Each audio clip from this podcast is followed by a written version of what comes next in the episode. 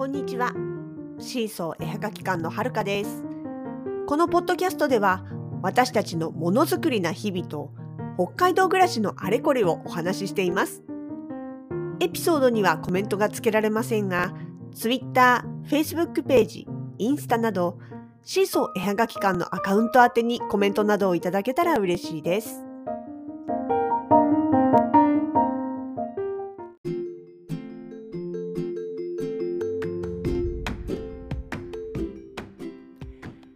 2021年7月の22日木曜日4連休の初日となりました。今日は私たちは栗山クリエイターズマーケットでまたお店番をやっておりました。先週に続き今月2回目のお店番ですね。そう。でね今回のご一緒の作家さんはえプラバンレジン作家のチロルさんでした。もうねチロルさんももう別に私がわざわざ語るような人ではないというか、あの、なんていうの、有名人すぎてというかね、語るまでもないというかね、そういう、まあ、本当にベテラン作家さんの一人ではありますけれども、そう、あのね、屋号とか作家名として使ってるチロルっていうお名前は、うさぎさんのお名前だったんですって。そう、本当にね、うさぎさん大好きな方で、なんか、最初は普通に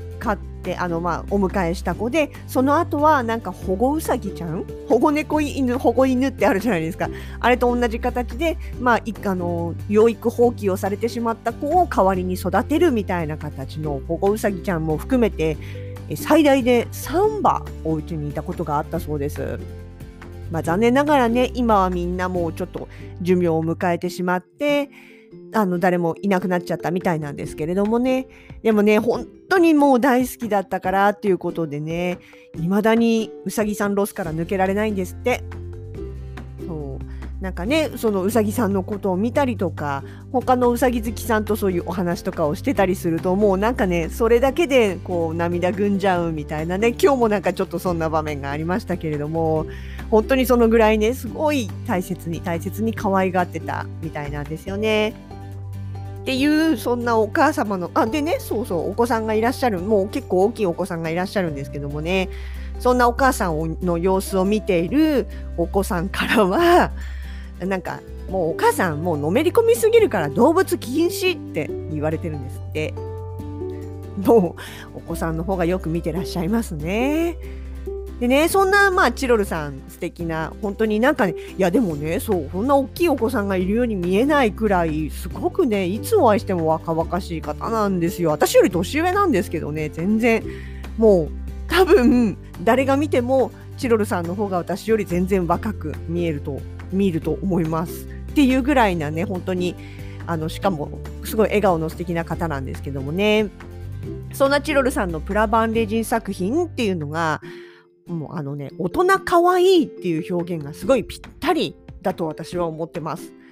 まあ、主にね、アクセサリーなんですけれども、その仕上げがすごい丁寧なんでね、なんかほんとベースになっているのがプラバンだっていうのも結構気づかれないことが多いんじゃないかなって今日会話を聞いてて思いました。お客さんとね、あの、これプラバンなんですよなんて声かけしてるところを聞いていたら、お客さんの方が、え、え、これプラバンって驚くような。まあね、あのもちろんプラバンだけじゃなくてそこにねレジンを使って仕上げてるっていうのもあって、まあ、余計そうなんでしょうけどもね。そういうまあ技法でやっていてぷっくり感っていうか透明感っていうかね。そういうのがもうあのパッと見全然プラバンっぽくないっていうのもあるのかなとは思いますね。そう。でねあのなぜか知らないんですけどあのうちのほのかしとそのチロルさんは一緒のイベントとか何かでお会いする時には必ず朝一番顔合わせた瞬間に土下座をするっていう妙な習慣がありましてどっちが先に土下座をするか要はどっちが先に相手のことに気づくかみたいな感じでねあの地下穂のイベントなんかに行ってるとあの地下穂に這いずり回這いつくばってる大人2人っていうのがですね、えー、もうあの普段出てるあのハンドメイドのイベントとかはもう他の作家さん知ってますから あまたあの2人やってるみたいな感じで流してはくれますけれどもあの通りがかりの通行人の方に時々えっていう顔をされたりはしております。でね、なんでそんな土下座みたいなことを始めたのかなと思って、さっきちょっと聞いてみたんですよ、うちのほのかしに。したっけ？ほのかさんも、なんだっけってもう大元なぜそんなことが始まったか忘れてしまったらしいです。ええ。あでもね思い返すに多分あのチロルさんについているゴッドというあの大文字でね GOD ゴッドいわゆる神ですよ。このあだ名のあたりに絡んでたんじゃないかなっていう気がします。それでねそうそれねそうそうそう。今日チロルさんになんでゴッドってそもそも今そのゴッドっていう呼び方をしてるのがうちのほのかさん以外だとあとあの甘味どころのクロちゃんなんですよ。で甘味どころのクロフスさんとはあのチロルさんとは結構一時期ねそのよく同じイベントに出てたりとかしてあのやり取りが多かったお二人なんですけどもねその甘味どころさんがチロルさんのことをゴッドって呼んでるんですよ。でなんでそういう風な呼び方になったのかなと思って聞いたらなんかもともとねその、まあ、クロちゃん神所さんは車を今持ってない人なので、どっかのイベントに行くってなった時に、まあ電車合わせて行ける範囲だったらいいんだけれども、初期の頃結構遠征をしてた頃があるんですよね。遠方にね。チロルさんも割と遠方に出店することの多い人だったので、同じイベントで行く時は、あのいつもクロちゃんを拾って、神所さんを拾って一緒に行くっていうのがあったんですね。でそうやってもう自分をねイベント会場まで荷物まで含めて全部運んでくれるチロルさんもう女神ですよって言い始めたらしいんですよ。でその女神がだんだん略されて神になりで神がさらに、えーと、英語を変換されてゴッドになったとどうやらそういう流れらしいんですよね。で多分多分ですよここから先は推測なんですけど多分そういうふうにゴッドだ神だっていう呼び名にをほのかしが真似するようになった頃からいやもう神にはもう頭が上がりませんからみたいな感じでもうひれ伏してひれ伏してあのひらにひらにみたいな でもそんなところからその土下座習慣始まったんじゃないかなと思っております。未だにね2人ともねあの朝会うとどっちが先に相手を見つけて相手の前で土下座をするかっていうのをものすごい勢いで争っております。まあ、ここ1年半ぐらいね、本当にイベントなくなっちゃってますからね、なかなかその風景も見られませんけれども、今朝久しぶりに拝見いたしました。うん、いや本当私もでもね実際やり取りはあったけど数えてみたら本当に1年半ぐらいお会いしてなかったんですよ直接はね。本当なんかそう考えると長いですよねブランクってね。まあまあそんなそうチロルさんなんですけど今日のお店番では実は途中からあの絵描きの柿原ひとみさんがですねマーケットの方に顔を出しに来てくれたんですね。で私も知らなかったんですけど実はチロルさんと柿原さんって直接会ってのお話個人的なお話ってほとんどしたことがなかったんだそうです。もちろんねイベントでは何回も会ってますしだからそういう時は普通に挨拶とかはしますけどイベントって始まっちゃうまあ準備もバタバタだし始まってしまえばやっぱりお互いになかなか自分のブース長時間離れられないしっていうのもあってであのー、でまあでもつながりもあるからツイッターの DM でやり取りをしたりとかねそういうのは全然してたんですってだけど直接会ってしかもなんかこうゆっくり会話っていうのをほとんどしたことがなかったっていうことで今日ね柿原さんが、まあの車にマーケットの方に来てくれた時にはまあまあ栗山はそんな忙しい場所でもないのでなんかあのゆっくりいろいろお話をされておりました。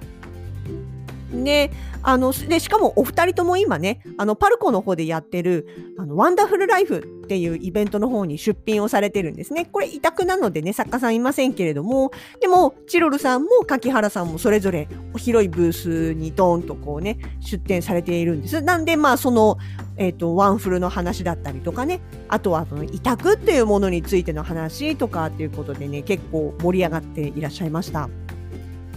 ねチロルさんってあのワークショップの女王なんですよ。あの大げさじゃなくって本当に記録保持者なんですよ。いろんなところであの過去最高体験数みたいな記録を更新している本当にあの彼女のワークは人気があるんですよね。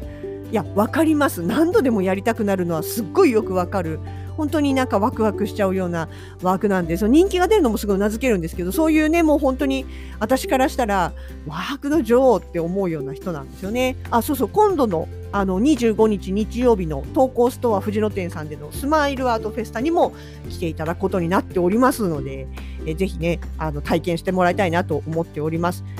でねもちろんそのワークショップ専門じゃないです。あの物販やってますから。でその物販のイベントでもいつもねやっぱりお客さんとかリピーターさんとか多くて割とブースの前がにぎわってますからね。だから旗から見てたら本当間違いなく人気作家さんなんです。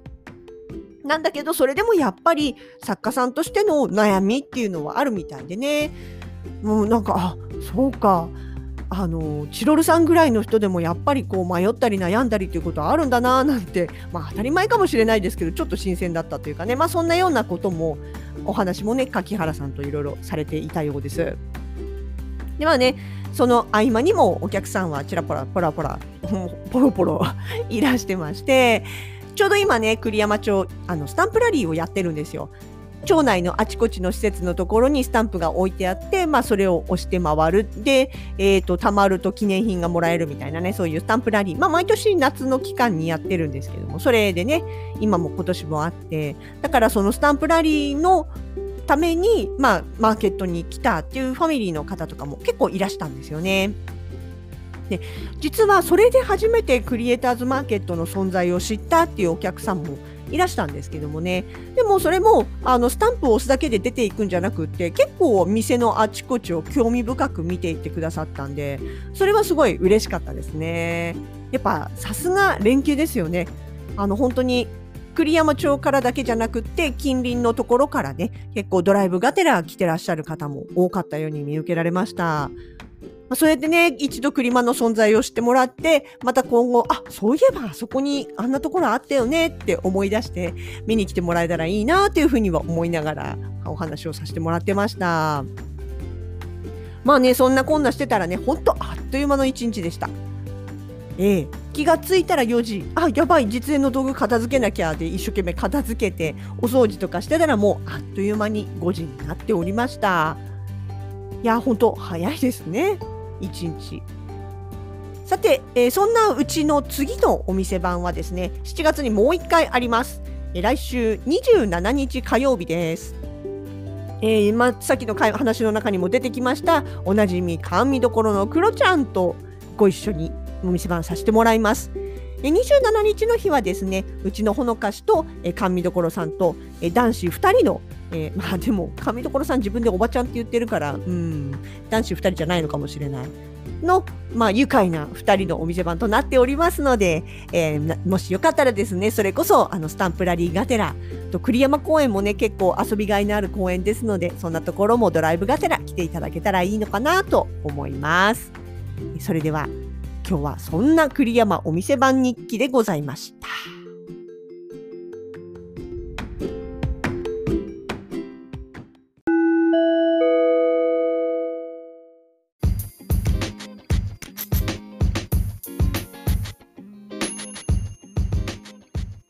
シーソー絵はがき館イベント出店情報です。いよいよ今週末25日日曜日はスマイルアートフェスタ。今回はワークショップブースのみの開催です。ソーシャルディスタンスで少し少なめの人数ながらバラエティ豊かなハンドメイド体験ができますよ。夏休みの自由研究を早く済ませておきたいっていう方にもおすすめです。美味しいコーヒーのキッチンカーも来る予定になっております。こちら投稿ストア藤野店1階にて10時から16時の開催予定です。そして続く29日木曜日こちらもワークショップ。こちらは東急百貨店札幌店5階の特設会場にて開催です。定番のデコ盛り歓迎木製ペンダントブローチペン立てを作ろうの他に久しぶりにスマホの写真を使って作る透明写真アクリルキーホルダー作りもやります。ご予約は不要ですが、同時に3名様までの体験となりますので、もしも混雑した場合にはお待ちいただく可能性もあります。そして最後は月末31日土曜日。こちらもワークショップのイベントです。アークオアシス大朝店様にて、木製ペンダントブローチ作りをやります。こちらは事前予約が可能となっております。ただ、空席があれば当日飛び込みも OK となっております。ご予約、お問い合わせは、アークオアシス大朝店様へお願いいたします。ワークショップ三昧なら夏のスタートです。お近くの会場へぜひ体験しにいらしてください。